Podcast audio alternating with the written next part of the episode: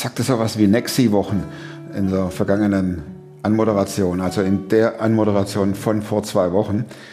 Und es ist tatsächlich so, jetzt kommt Teil 2 dieser zu Herzen gehenden, ermutigenden und tiefgehenden Geschichte, die uns Nexi aus ihrem Leben erzählt. Ich will es gar nicht groß anmoderieren, denn ihr könnt euch den Teil angucken von vor zwei Wochen. Dann seid ihr völlig auf dem Laufenden. Und jetzt geht es im Prinzip nahtlos weiter. Da machen wir gar keine große äh, Rumgeschwurbel, dass wir da nochmal irgendwas erklären, sondern um den ganzen Zusammenhang, Zusammenhang zu verstehen, einfach den Teil vor zwei Wochen angucken. Und wenn ihr es komplett sehen wollt, dann geht er vier Wochen zurück. Da war ihr Mann hier im superfrommen Atelier und erzählte seine Sicht der Geschichte. Und jetzt wünsche ich euch, dass es euch ins Herz geht und euch Mut macht und stärkt. Klar bin ich einer, der gescheitert ist. Ich weiß nicht mal, was da läuft und was es ist. Ich bin in der Hinsicht im Moment ein bisschen privilegiert. Der Podcast mit Thomas Mayer. Natürlich denkst du dir dann erstmal, ja gut, der hat auch keine Ahnung. was weiß ich. studiert noch Medizin, Ja. leitet Das hat er im Bett, da hat er eigentlich einen Hund draufgeschlagen. Egal wie abgedreht das war. Also nach dem Tod fing die Nachkriegszeit an. Ich, äh, es, äh, es war so, ähm, der Schmerz war, hatte eine ganz andere Art. Das war ein anderer Schmerz als vorher, den ich mit Nico, mit dem leidenden Kind erlebt habe. Und nach dem Tod bin ich dann mal spazieren gegangen und dann habe ich die ganze Zeit, ich habe mit Gott geredet immer noch, ne? Und dann habe ich gesagt, boah Gott, ich habe ja schon darum gebeten, dass du Nico zu dir nimmst. Das hätte ich am Anfang nie ge gedacht. Ich hätte das niemals gekonnt, mein Kind loszulassen. Und da hatte ich am Ende habe ich nur noch Gott angefleht, dass er endlich mein Nimm Kind ihn, nimm ihn, nimm ihn. ihn. Ich kann es nicht mehr sehen. Ich will nicht, dass er noch leidet. Ne? Und dann ähm, ist Nico gestorben und dann habe ich, ich hatte eine unbeschreibliche Sehnsucht nach Nico. Ne? Die hat mich krank gemacht. Ich war, ich hatte Schmerzen vor Sehnsucht. Das, das kann man gar nicht beschreiben, wie weh das tut. Ne? Und dann bin ich mal spazieren gegangen, habe gesagt, boah Gott, ich bin so dankbar, dass er keine Schmerzen mehr hat, aber ich habe Schmerzen und ich habe Bilder, ich habe Szenen im Kopf. Wie soll ich damit weiterleben? Es ist so ein Loch, ich kann damit nicht weiterleben. Und dann habe ich äh, so Gedanken gehabt. Das war, das war keine Stimme, die ich gehört habe, aber ich hatte so einen klaren Gedanken und ich wusste, Gott sagt das gerade zu mir. Nämlich? Nimm das an. Nimm das an, dass das zu deiner Geschichte dazugehört. Und dann bin ich nach Hause gekommen und habe gedacht, boah, ist das krass. Gott Lichtlos. sagt mir, ich soll das annehmen. Dann habe ich einige Tage da dran geknabbert und dann habe ich irgendwann mal entschieden, okay, ich nehme das an, ich werde damit nicht hadern und ich werde dich Gott sein lassen in meinem Leben. Ich werde das nie verstehen. Ich werde bis an mein Lebensende offene Fragen haben und es wird wehtun. Aber ich sage dazu ja. Und du darfst Gott sein in meinem Leben. Das habe ich entschieden. Und mein Herz hat geblutet. Das hat verdammt nochmal wehgetan. Aber ich habe das entschieden. Und ich glaube, an dem Punkt fing der Heilungsprozess an. Der hat aber ewig gedauert. Ich habe nämlich damals noch, also das war eine reine Kopfentscheidung. Und dann, Nico ist ja im Dezember gestorben und an Silvester schrieb mir eine Freundin, ich wünsche dir, dass deine Abhängigkeit zu Gott wieder eine glückliche wird. Und da habe ich gedacht, ich habe ihr das gar nicht beschrieben, aber die trifft's genau, ne? Ich habe ich, ich kann einfach nicht sagen, nee, Gott, komm, du bist Konntest nicht du mehr. mit solchen Aussagen leben, Nexi? Ja, Ich denke da gerade so an mich zurück, in meine sieben dunklen Jahre. Wenn da so eine Aussage kam, ich habe die Für mich, nee, also das war, das war für mich genau hilfreich, weil es mein Herzenswunsch war. Ich habe mir auch gewünscht, also es war so, ich habe mich entschieden, dass ich es annehme und ich hatte das Bewusstsein, eigentlich bleibt mir nichts anderes übrig. Der sitzt eh am längeren Hebel und ich weiß einfach, dass es Gott gibt. Ich weiß es. Und ich will nicht eine Ewigkeit lang ohne Gott leben.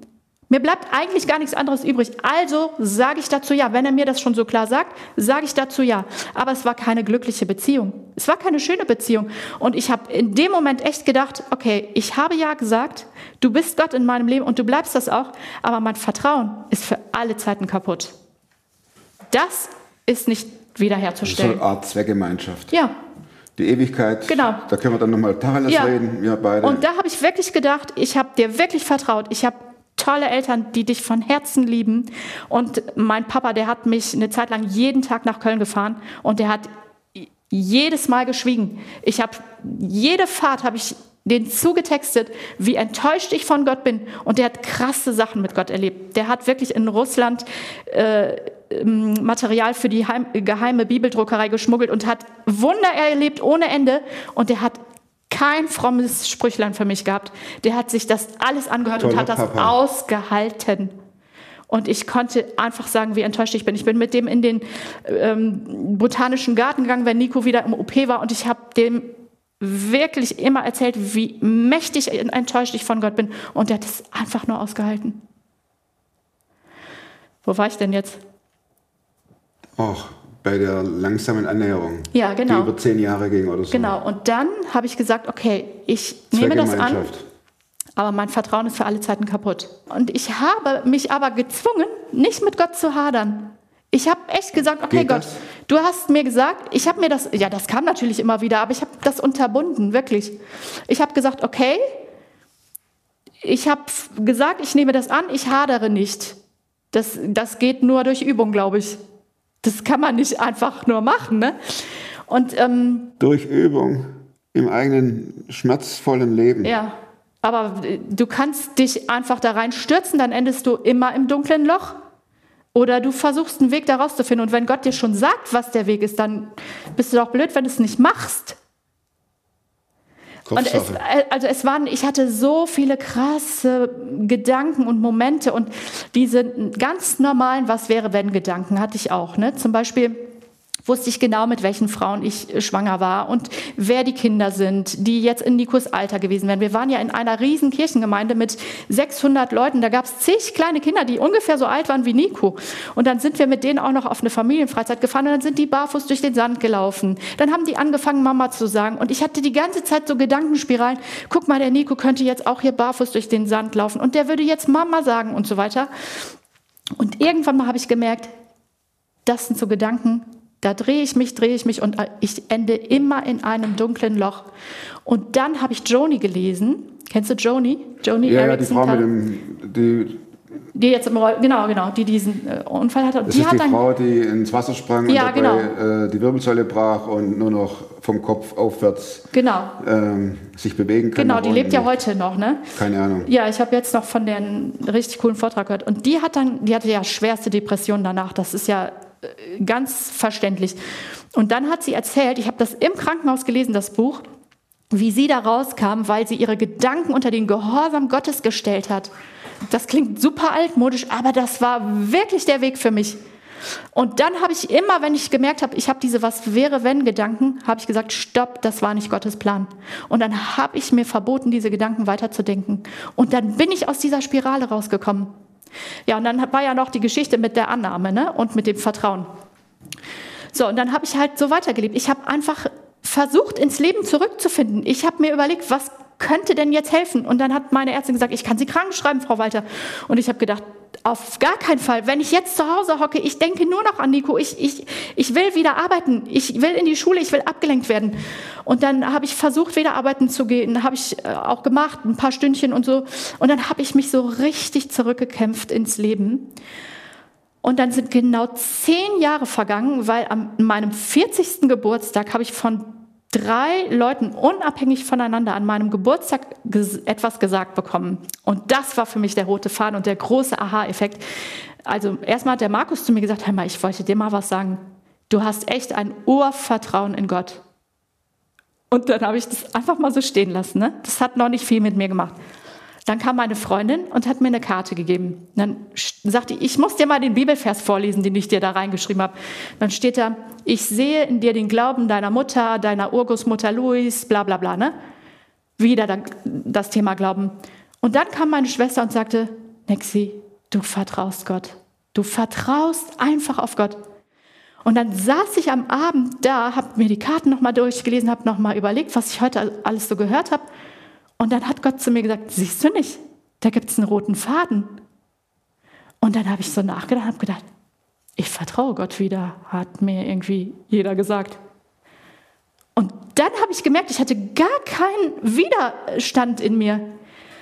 Und dann hat Gott mir gesagt, ich habe es dir wieder gegeben. Du konntest es nicht machen. Ich habe es dir einfach geschenkt. Das Vertrauen. Und das Vertrauen. Und das kann, das ist so. Ich vertraue Gott. Das war ein, langs ein langer Prozess über Ja, zehn, zehn Jahre. Äh, innerhalb dieser zehn Jahre gab es dann auch den Moment, wo du dachtest, es wird besser zwischen uns beiden? Zwischen Gott und mir. Ja. Denn am Anfang war es ja eine, eine Kopfsache. Absolut, ich muss, ich muss, ich muss. Also ich will, heißt ja auch, ich muss. Ich, ich, ich will nicht von ihm weg, ich muss äh, meine Gedanken ihm anvertrauen, ich muss das so tu- tun. Aber gibt es einen Punkt, wo, wo du sagen kannst, innerhalb dieser zehn Jahre habe ich, äh, habe ich mal gedacht, Mensch, das, da gab's oder da gibt es eine Annäherung zwischen dem Ich glaube, Gott das ist so heimlich still und leise passiert. Und ich habe das gar nicht wahrgenommen. Man kann also sagen, aus einem Funktionieren wurde wieder Liebe. Ja, Aus deiner Sicht. Aus Gottes Sicht war ja klar. ja, genau. Ich habe die Nexi lieb. Ich weiß, was mit ihrem Leben ist. Ich weiß, was sie durchmacht. Ich liebe sie und ich stärke sie. Genau. Das war die eine Seite. Und die andere Seite hieß, du kannst machen, was du willst. Wir beide sind durch, aber ich bleib, ich, ich bin hier die, die mitgeht, aber du wirst aus mir nie eine freudige, lachende Nachfolgerin machen. Genau. Und doch hat sich's verändert. Ja, absolut.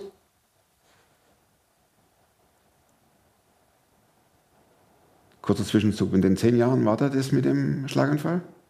Nee, das war danach. Oder warte mal. Nee, das war dazwischen. Das war dazwischen tatsächlich. Können wir das Genau. Da, da kann ich dir aber sagen, äh, wie, wie meine Beziehung zu Gott war, weil in der. Oder willst du erst eine Frage Ich stellen? wollte eine Frage stellen und dann Mhm. kann ich es reinschneiden. Ich kann mir vorstellen, die zehn Jahre, habt ihr da Kinder bekommen? Oder, Ja, das war. äh, ja, gleich. Ich, ich, Ja, ja. ich mach die Frage. Also, ich, also erstens, habt ihr da Kinder bekommen? Ja, ist super, ich, ich, ich bin ganz dabei. Ähm, äh, kein Problem, Lexi. Habt ihr da Kinder bekommen? Und lief da alles glatt im Leben? Dass sich alles, also was aufbaut, ne? Dass man sagt, okay, jetzt habe ich die schlimme Erfahrung hinter mir. Ja. Die furchtbar, furchtbar, furchtbare Erfahrung. Ähm, aber jetzt, wie bei Hiob, äh, der wird ja dann belohnt ohne Ende. Mit Geld, mit Kindern, mit Nachwuchs, mit Land und so weiter. Mit Gesundheit, sage ich jetzt mal. Wie, wie sah es diesbezüglich, jetzt haben wir gerade äh, über, über die Beziehung zu Gott gesprochen, wie sah es denn diesbezüglich mit dem Leben aus? War das High on Emotion oder Absolut nicht. okay? Ja, absolut. Ich habe keine Ahnung. Ja. Es war ein Schuss ins Blaue. Ja, nee, überhaupt gar nicht. Ähm, irgendwie ist unser Leben nicht ruhig geworden und wird es bis heute nicht. Ehrlich, da wünsche ich mir auch manchmal, dass Gott da ein bisschen mehr Ruhe gibt. Ne? Was war? Richtig viel. Also, ja, zum einen ist das so gewesen, dass ich äh, einen schweren Schlaganfall erlitten habe. Einen sehr heftigen, der mich total ausgenockt hat. Ich, ähm, da hat auch erstmal keiner geglaubt, dass ich das überlebe. Ein Schlaganfall. Ja, ja, das war Mit unter wirklich. 40. Ja, mit 35. Als auch wegen den Nachwirkungen dieser Überlastung? Nee, Oder? wahrscheinlich nicht, aber keiner weiß eigentlich genau, warum ich einen Schlaganfall hatte. Aber das wird sehr wahrscheinlich keinen Zusammenhang haben.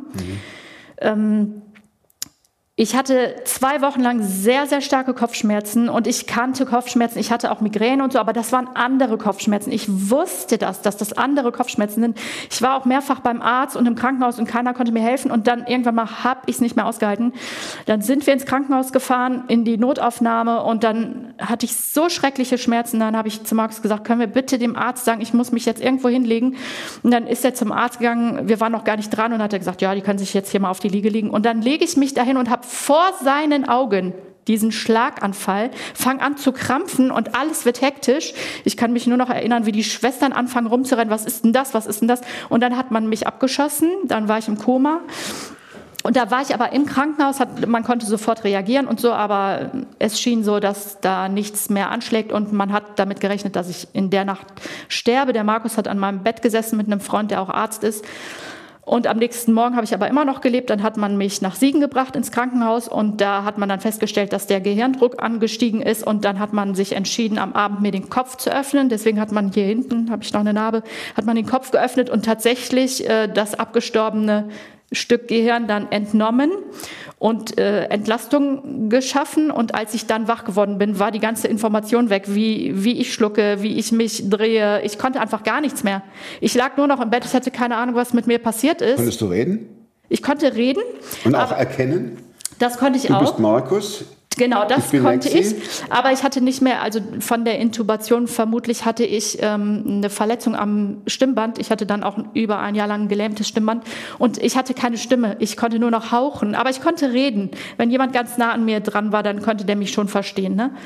Ich konnte reden und erkennen, aber mehr wusste ich nicht. Ich habe Markus gefragt, was ist mit mir passiert? Wo bin ich hier? Was ist hier los? Und ich habe auch, ich war nicht ganz klar da. Es war schon sehr verschwommen alles und ich war natürlich zugedröhnt mit Medikamenten und so.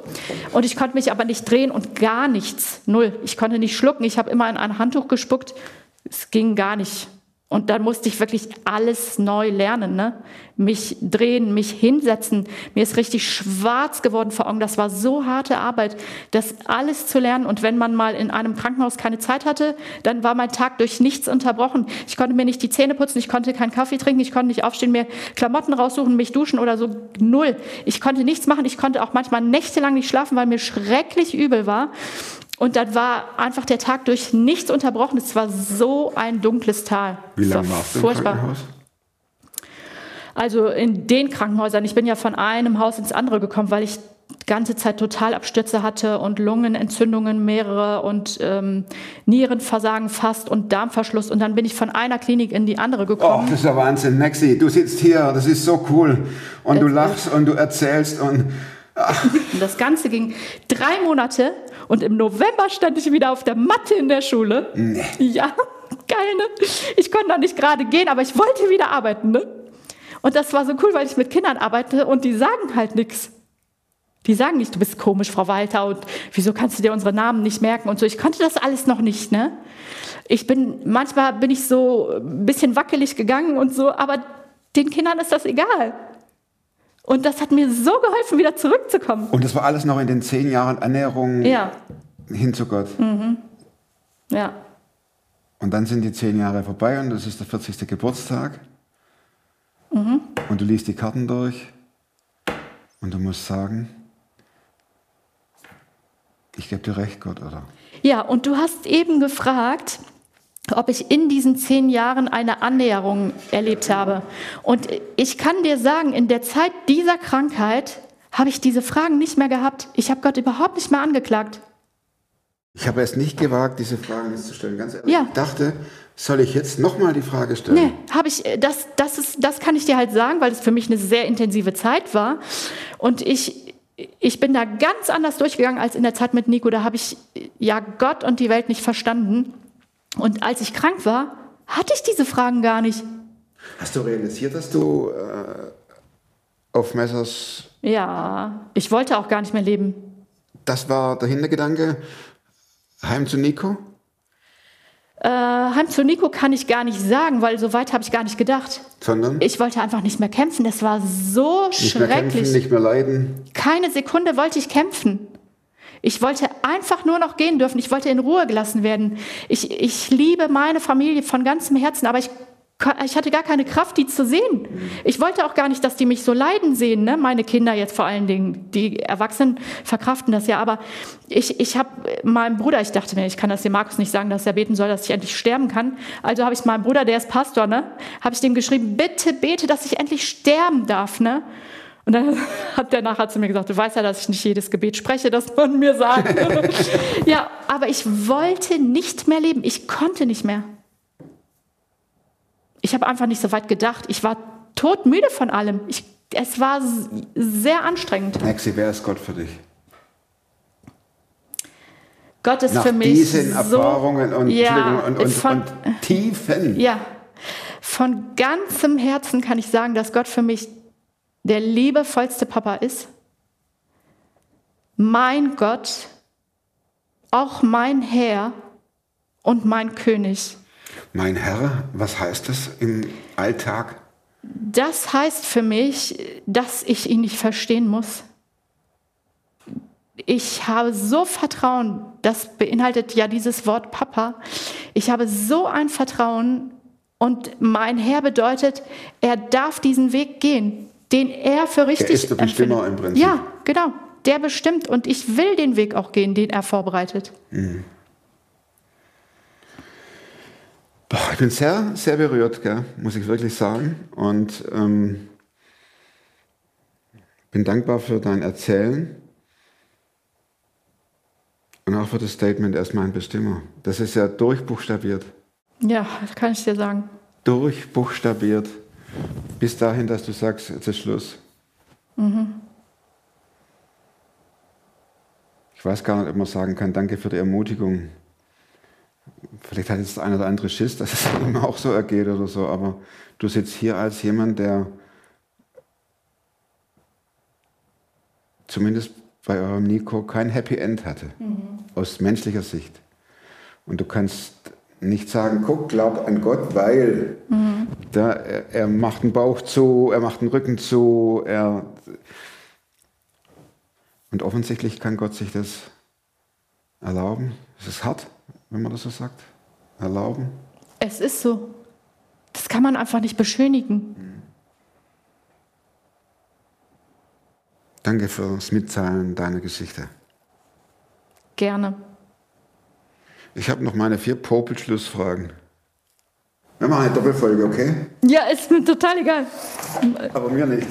Na, es, ist, es ist so, ich bin davon überzeugt, dass, du, dass das Menschen weiterhilft, ganz ehrlich. Buch. Buch, das du nicht nur einmal gelesen hast. Ja, tatsächlich nicht. Also es gibt Bücher in der Bibel, die ich mehrfach gelesen habe, natürlich. Mhm. Äh, aber sonst habe ich kein Buch zweimal Bist du gelesen. eine Lesefrau? Ähm, ja und nein. Also ich bin jetzt nicht so eine Leseratte, dass ich so viele Bücher, Bücher verschlinge äh, wie sonst was. Ähm, Verschlingst du Bücher auch manchmal? ja. Deins zum Beispiel. Bitte? Deins zum Beispiel. Ach, so nett. ja, okay. doch, das passiert. Also Autobiografien finde ich mega spannend. Willkommen im Club, geht mir auch so. Ja, mag ich total. Berührt mich, fordert mich heraus, ermutigt mich. Finde ich sehr interessant. Danke. Zweite Frage, das werde ich rot. Wozu kannst du heute leichter Nein sagen als noch vor... Wann war denn das? Du bist... Nikos Tod meinst du? Darf man das fragen? Das Ja, war klar. mit 40, warst du hier... Nico ist 2008 gestorben. Okay, Also 15, ne? Hab Mhm. ich richtig gerechnet. ja, kann gut sein. Du bist Lehrerin. Ja. ja, genau. Machen wir mal vor fünf Jahren. Da war ja schon das meiste ja. überstanden. Ja, ja, ja. Mhm. Ähm, also ich kann leichter Nein sagen, viel leichter als früher, weil ich verstanden habe, dass ich nicht so wichtig bin. Ne? Ähm, also äh, es fing damit an, dass ich in der Zeit mit Nico total beschäftigt war, mit einem schwerstkranken Kind rund um die Uhr. Ich hatte gar kein anderes Leben mehr. Und da habe ich schon gedacht, boah Gott, was hast du davon? Ich kann ja gar nichts mehr für dich tun. Nichts. Und, und das war schon sehr komisch für mich, weil ich vorher sehr aktiv war und ich dachte mir, Gott hat seine Freude daran. Ne? Ja, und dann okay. äh, ging das halt die Jahre so, dass mich das immer noch beschäftigt hat, auch nach dem Tod von Nico natürlich, äh, dass ich mich gefragt habe, wie konnte Gott, der hat ja offensichtlich das so zugelassen und ähm, mich lahmgelegt. Und wie konnte das in seinem Willen sein? Ne? Die wertvolle Nexi. Ja, genau. In diesem Total Arbeit, in der Arbeit eigentlich. sind wenige und es Ja, ganz genau. Und dann reiche hat eine. Freundin von mir, das fand ich so cool, die hat, die hat eine Mutter-Kind-Kur gemacht und hat ein Buch gelesen. Hat mir danach erzählt, dass sie in dem Buch den Satz gelesen hat, es gibt einen Gott und ich bin es nicht. Sehr cool. Und da habe ich gedacht, super cool. So wichtig habe ich mich eigentlich genommen, dass ich gedacht habe, Gott müsste mich gebrauchen, um das und das zu erreichen. und jetzt denke ich mir so, ja, ich bin nicht so wichtig, ich muss dieses Frühstück für Frauen nicht machen, ich muss diesen Deutschkurs für Flüchtlinge nicht machen, ich, ich muss da und da nicht helfen und keine Ahnung, ich bin nicht so wichtig, Gott kann das alles ohne mich. Und mir ist auch durch, ähm, dadurch, dass ich so begrenzte Kapazitäten hatte, habe ich mich manchmal gefragt, wofür habe ich jetzt noch Kraft und was bleibt eigentlich davon? Und dann habe ich Gott gefragt, ne, was hast du denn vorbereitet für gute Werke? Die will ich machen. Und deswegen kann ich leichter Nein sagen, glaube ich. Aber ich bin auch befreiter, Ja zu sagen zu manchen Dingen, die ich früher aus Angst nicht gemacht hätte. Und da hat mir der Gedanke geholfen, es geht nicht um mich. Da habe ich auch eine Geschichte zu. Willst du die hören noch? Nein. Hier blinkt's. okay, gut. Hier blinkt's. Ja, Tut mir leid. Ich Nee. würde sie gerne hören. Entschuldige bitte, aber. Nee, alles gut. Äh, ne? Ja, es geht. Ich muss zur dritten Frage. Richtig. Mhm. Weil die wirst du auch nicht mit einem Satz beantworten. Nämlich äh, Überzeugungen, Verhaltensweisen und oder Gewohnheiten, die dir in diesen fünf Jahren definitiv das Leben verbessert haben. Die schaue ich mit zwei Sätzen. Erstens, ich bin gespannt. Wir haben einen Gott der Hoffnung. Du musst nicht aufgeben. Ich muss nicht aufgeben. Plakatfrage. Genau das Gleiche. Es gibt einen Gott der Hoffnung, gib nicht auf.